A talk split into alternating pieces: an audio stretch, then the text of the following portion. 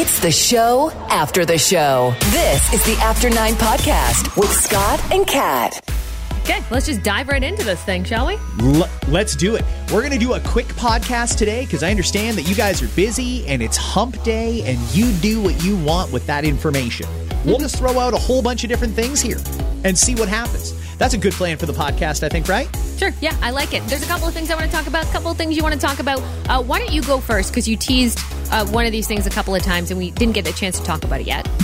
Okay, before I talk about the screwing in other people's homes, which is going to be fantastic, uh, Cardi B and Offset are divorcing. Cardi B's taking her wop and leaving. She's packing up her. she's packing up Packing her. up that wet ass pussy and leaving. Yeah, she's Uh, you know what? It's not. it- It's not surprising. I'm not sure if it was surprising to Offset, but it isn't surprising when you look at it from an outsider uh, in. So she did make, she did file a paperwork, and apparently the fa- paperwork was not actually correct, which is interesting. TMZ reports that she's making some changes to it because it includes her uh, getting most of the custody of their child and also asking for spousal support, which is kind of messed up because I think at this point she's worth much more than him. So anyway.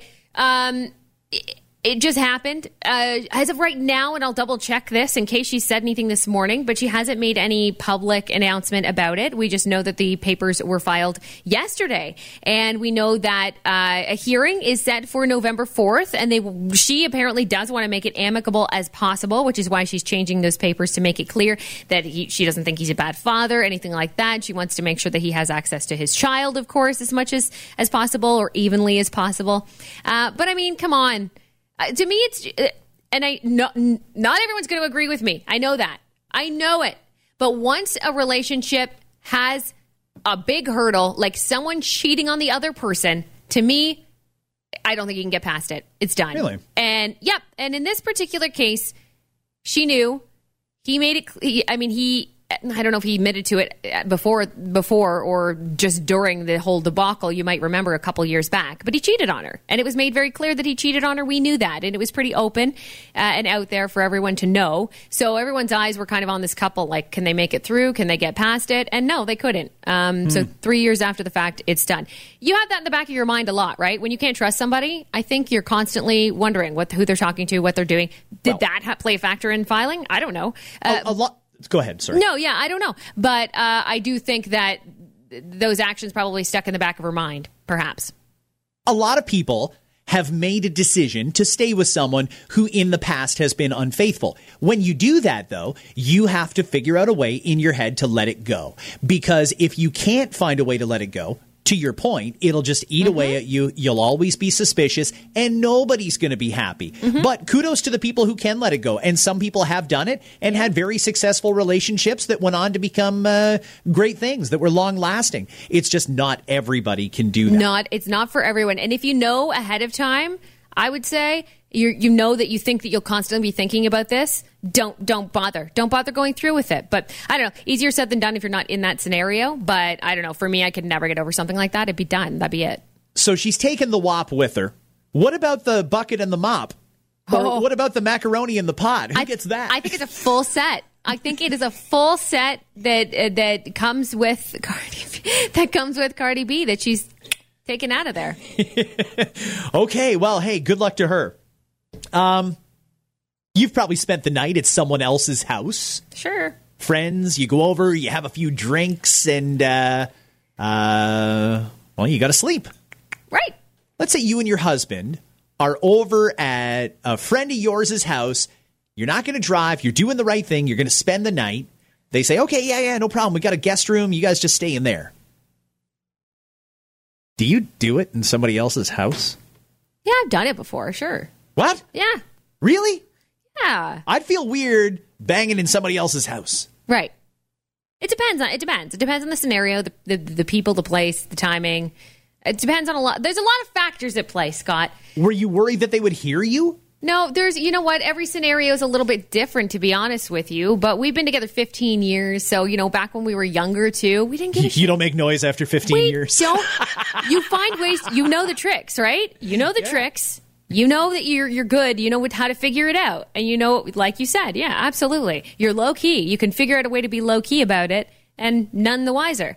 But yeah, I mean, I think I think people. I, I Don't take this the wrong way, but I'm sticking a pillow over your face. Yeah. it's not you. I just don't want it to be awkward at breakfast. yeah. You know, I think a lot of people do it. I don't know how many people would fess up to it. I'm willing to do it, but um, to fess up to it. But uh, I, I think I would understand. I understand that discomfort. I've been in that scenario too, where I've said no because of, based on certain factors. What if you make a bit of a mess? Isn't that Whoa. Explain that? See, this is what you got to th- you got to have a game plan going into it. You can't just go and then you got to oh. draw it up like a coach coaching a football team, like X's and O's. Yeah, See, I'm going to go here, and then you go back there. Yeah, go, yeah. Okay. You make sure to uh, make sure there's less spillage. You go on this angle over here. we can mop up the floor, but we can't wash the sheets. Yeah. Yeah, it's yeah. Because could you imagine you like come down? They all know. They'd all know if you came downstairs with the sheets with you. I thought I'd help you with the laundry. Like you know, there's spunk in those sheets for sure. Every now and again, a rogue one gets away from a guy. Like you could make a real mess in someone's house, and then you got to explain it. Sure. Awkward. Survey asked people if it's acceptable to have sex with your partner while you're staying in the guest bedroom at someone else's house. 45% say it is acceptable. 31% say no, that's not accessible or uh, acceptable. 23% aren't sure. Those are the people who do the whole, well, I don't know. How about just a BJ? right, right, right. Men are way more likely than women to say it's acceptable. Yeah, I mean, I think we all saw that coming. Yeah, of course, guys are going to say it's yeah. okay. They'll guys would tell anyway. you it's okay to do it uh, just about anywhere. Yeah, they'll take it anyway, how, where, no matter what. Just clean up after yourselves, everyone. And don't let the people who own the house find out. That's weird, right? You wake up and, hey, did you guys sleep okay? Yeah. You fucked in my house, didn't you? fuck. Can I say it doesn't bother me? Like if I'm hosting friends and then they stayed over, which happens less and less now, of course. But uh, if if I am, and even if I knew that they did, I, I don't care. You know, I, I that's fine. That's fine. I'll clean the sheets regardless. I don't care. Um, uh, good to see you. Why are you taking my sheets with you? I'm just going to wash them. I'll bring them back tomorrow. I know a great guy, the laundromat downtown. He can get anything out. I promise you, he'll get it out. uh, when you make an online purchase, it takes three hours and five minutes from start to finish. Whoa. Legit or no? Whoa. Whoa. Yeah, that's actually, you know what? And hear Scott out on this because at first I would go, no, Scott, you make up your mind real, you know, you make up your mind on something you want. You just, you find it online, you click. But there is so much more to it. It's an article in The Sun today. They broke down how long it takes you to make a, a significant purchase online. They said significant would be like a, uh, something tangible, like a new printer or a new television or something like that. Start to finish, three hours and five minutes. There are seven stages to online shopping. Number one, deciding whether or not you actually need it. That takes up about 35 minutes of brain power. Wow. Searching different sites for the product you actually want takes on average 33 minutes. That's true. I'm such a shopper. I'll start off with maybe the Flipp app and I'll see, oh, cool, it's at Best Buy. So then I'll go to the Best Buy app and I'll be going through there and see it there. And then I start thinking to myself, huh, I wonder if Staples has it. Let me check over there and see if it's cheaper. yeah. And then, oh, I better check Amazon. And then, fuck, maybe I should sign up for Prime. I don't know. It's true. oh my God, my head is spinning. 33 minutes. That sounds low to me. Uh, the third thing we do is read the reviews and recommendations for an average of 29 minutes to read them and think about them. Uh, the average person, by the way, will not buy anything significant online that has less than 3.4 out of 5 hmm. stars. Okay. Yeah, Number- me too. I will stay away from it. I won't even look at it. I don't know because I read some of those reviews, and some of the reviews that I read online, I feel like the manufacturer made all their employees sit there and fill out great reviews on BestBuy.ca and on Staples.ca and all those type sites. That frustrates me because some of them are just written a little too professionally, where it almost sounds like a sales pitch. I hate that. And then I read some people, the reviews that they wrote, and I just instantly write them off. Uh, for example, you can go on the Canadian Tire website. You'll read the reviews on, let's say it's a barbecue. If you get like two or three reviews saying, oh, it was too hard to put together, well, maybe you're just a fucking idiot who can't put something together and follow basic instructions. For the vast majority of people who purchased it, it wasn't hard because they read the instructions. But anyway, we'll talk about that another day. Uh, number four, on average, it takes 31 minutes comparing products and narrowing it down to a specific brand. Okay, that's important with printers and TVs, the two examples they used. Do I buy the Canon or do I buy the HP? Well, the Canon comes with the super ink tank, but the HP cartridges are cheaper and you got to figure all that out. With a TV, woo, Samsung, LG, Toshiba, what the fuck do I do? It takes a long time. Yeah. Yeah. Then you sh- share links and ask for advice from family and friends up for about 14 minutes. I do that all the time. Hey, hey, look at this deal I found. What do you think? Oh, really? You found it cheaper somewhere else? Let me look. Ah, there's another alternative. I'll do that. Six is finally deciding on something and putting it in your cart for an average of 19 minutes, start to finish.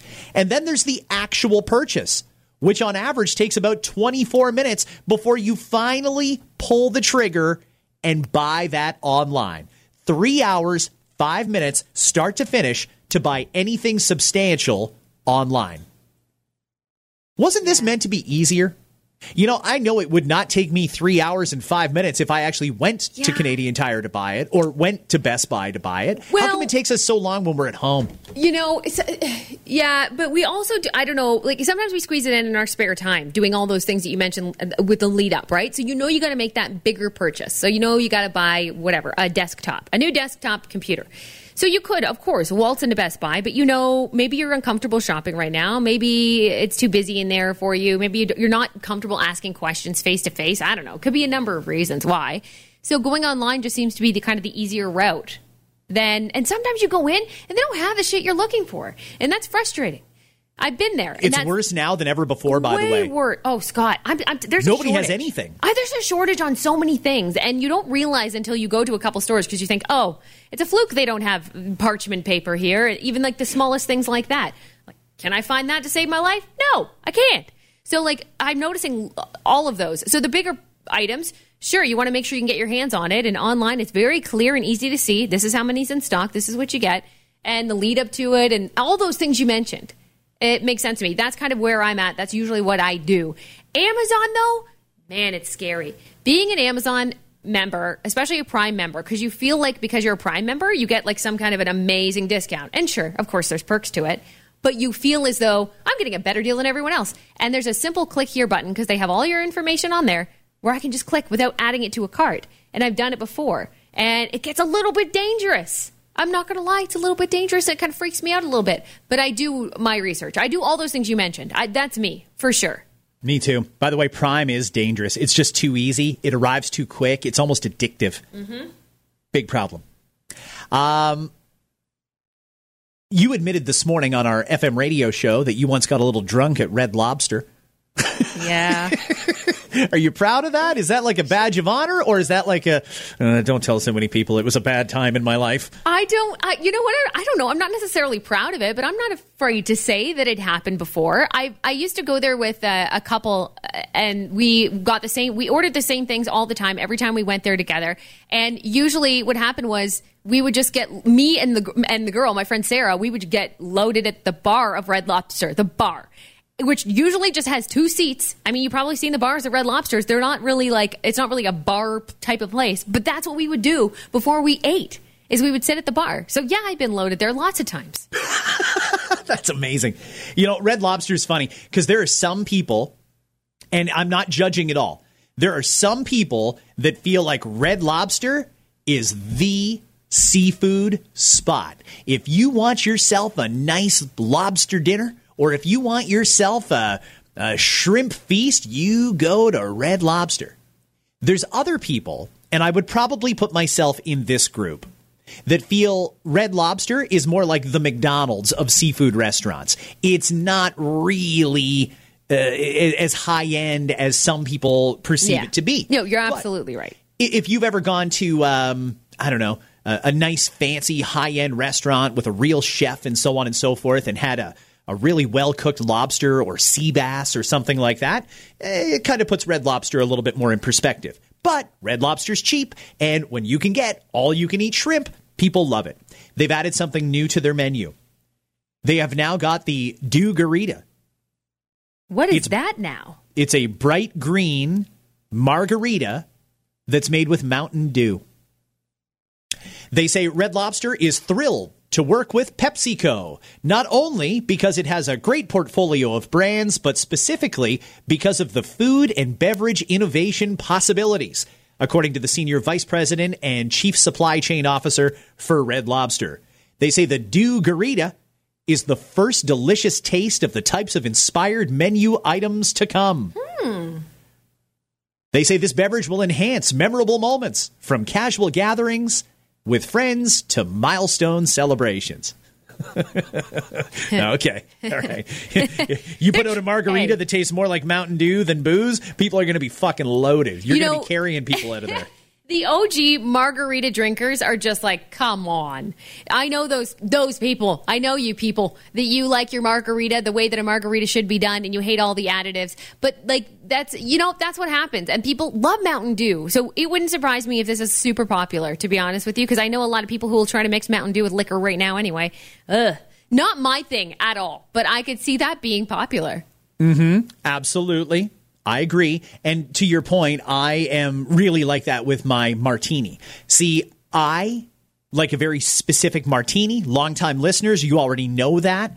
Um, and it bugs me a little bit when people say, Hey, let's go out and have a martini. And I'm like, All right, yeah, fuck, let's go have a martini. And they order a Cosmo. I mean, technically, it falls into the martini category, but no, it's not a martini. That sort of thing. It bugs me. I, so I totally get what you're saying. Um, Kristen Bell and Dax Shepard let their daughters drink non-alcoholic beer. You okay with that? The daughters are five and seven years old. Oh man, yeah. I don't, uh, I, you know, I don't care enough to. I don't care enough to say. I wouldn't say anything. Let's just put it that way. They seem like fine parents. I, I don't know if I would personally do it as a parent, just because why would I get my kids? Why do my kids need to drink anything like that? Like I don't know. My kids just drink water and milk. Actually, only one of my kids drink milk. The other one refuses to. So I'm with the other one then. yeah, I Milk I, is gross. yeah, I, I just in my I, I don't know. Every parent is different. You do your own thing. I'm not uh, angry enough to be like this is not okay. I could see where people would think that there's issues with this. Are they getting them too accustomed to the taste of beer? Where when they get a little bit older, even as like preteens, they're going to be like, yeah, I'm going to crack open a beer when no one's looking because I know that taste and I'm good with it, even though it doesn't taste the exact same, but still very close. I've had near beers before, and some of them are very very close. So yeah, I understand that the people being a little bit fearful, but you hope that they're careful. And I, I, don't know. As a kid, I remember sipping on beers when I used to bring them to my parents because that was, you know, something that we would do is fetch them beers from the fridge. And I remember like taking sips of it and being like, ugh, and thinking it was awful. So I'm actually surprised they even have children that enjoy the taste of beer. But I don't know. Me personally, nothing for my young ones. Uh, maybe when they're older, I'll let them have things here and there, but they only know water and milk, and I want to keep it that way as long as possible.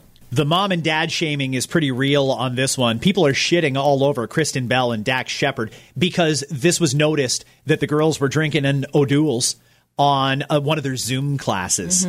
And here's how they justify it. Uh, Kristen Bell, doing an appearance on a podcast yesterday, said they have 15 minute breaks when they're allowed to jump around and grab a snack and wiggle it out. I walk in to check on them at 9:30 and both of them were drinking an O'Doul's on their Zooms.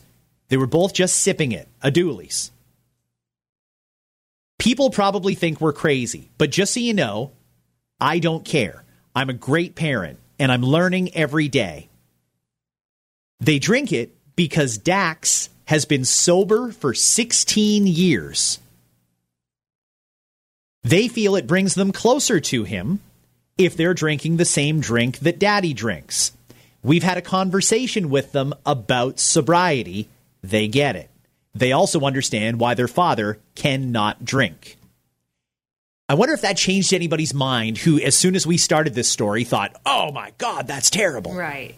I wonder if anybody's mind changed, or maybe that didn't move the needle for you. And if it didn't, that's totally okay. I mean, they're the parents, they can make the decision. Technically, they're not doing anything wrong. I mean, it's near beer, it's not real beer.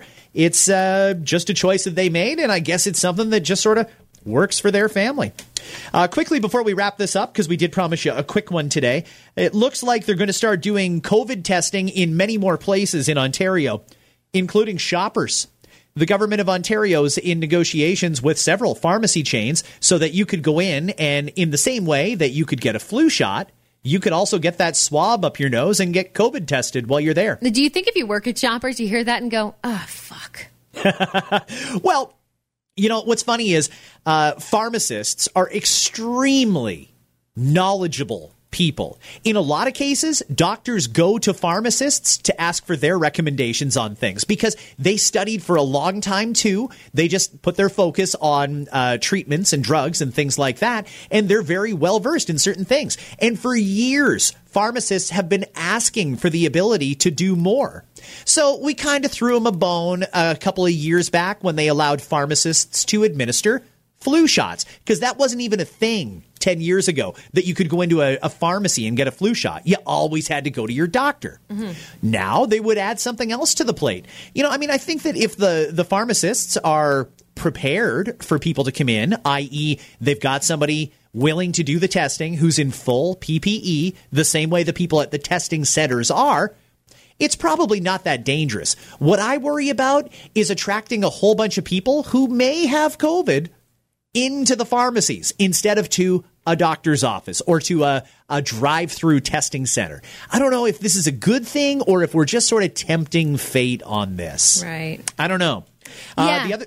Oh, sorry. Go ahead. Yeah, no, I was going to say, you know, I think there's nothing wrong with having more access to it. For sure, right? Well, they say that uh, we're pumping out about 250 new cases a day right now, on average, across Ontario.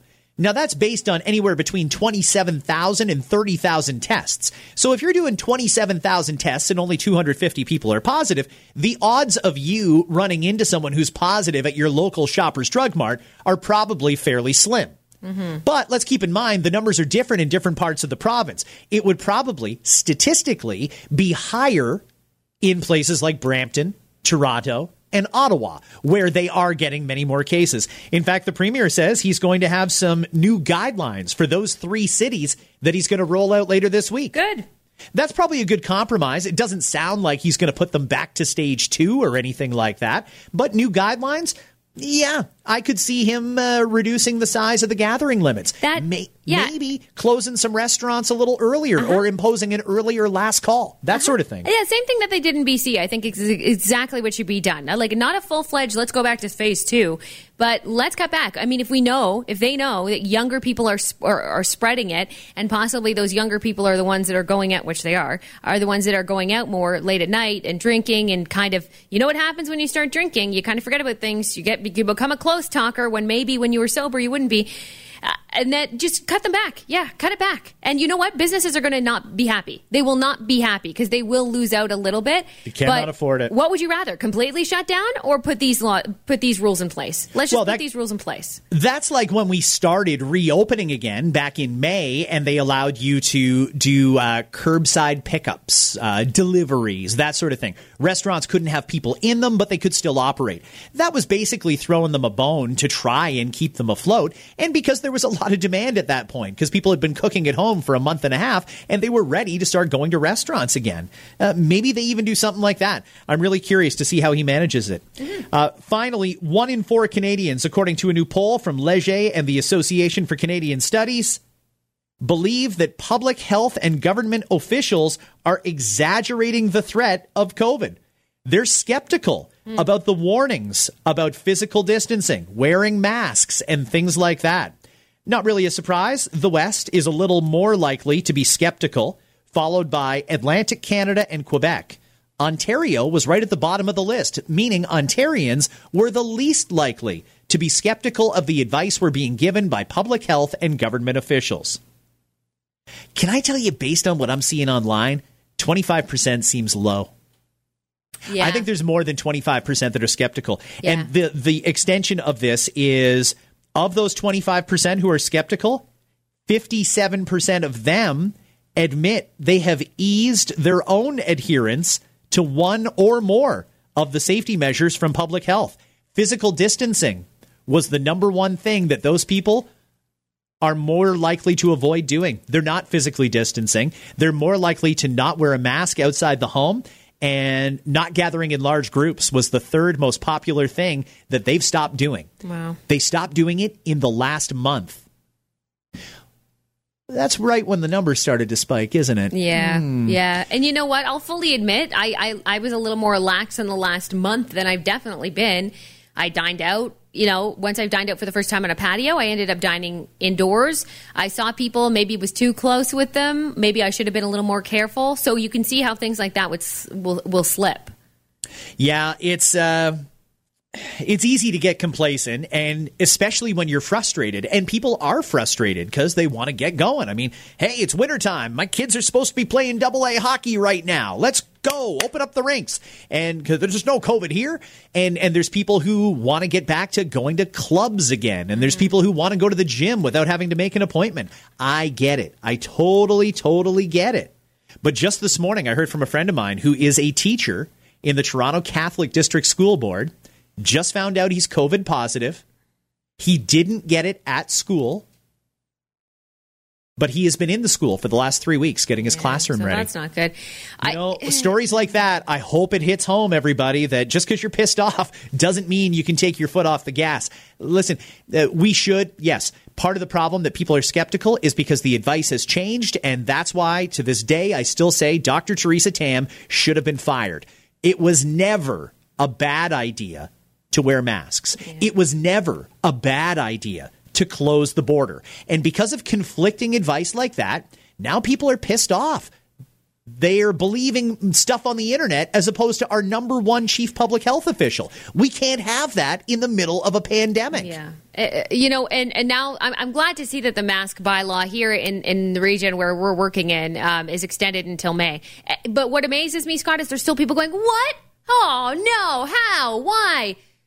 What don't you get? And I talked about it in the last podcast a little bit too. We're not doing what we're supposed to be doing, so the masks have to stay in place. And even if we are doing it, even if we do get down to single digits, it still doesn't mean masks off, everyone good, because you're going to get another fucking boom until we can get this going. And some people think maybe it'll neutralize, right? Maybe the virus will go away. We don't know what the cold weather will bring. Technically, even though they assume nothing, nothing Well, it happen. started in cold weather, so I assume it won't do yeah, much. like I don't think it's going to die down. Like some people have that thought in their head. Sure, fine, but put these things in place for the time being and let people know this is the way life is going to be for a little bit. Suck it up, get over it. Suck it up and get over it. Well, And what else? that- you know, then don't. Yeah, then, no. You know, then don't take part in anything that's available to you. You Well, want to not wear your thing, mask, then stay inside all the time. Go ahead. Well, Do that goes back back months. I mean, we've said it all along. If you don't want to wear a mask, don't wear a mask. It just means you can't go into uh, Canadian Tire or into Best Buy or all these other places that require that you wear a mask. Yeah, like there you go. Happy National Guacamole Day, everybody. I know some people absolutely love guacamole. I think it is absolutely vile. I will eat all your guacamole for you. Avocado is my favorite superfood ever, ever, and I love guac.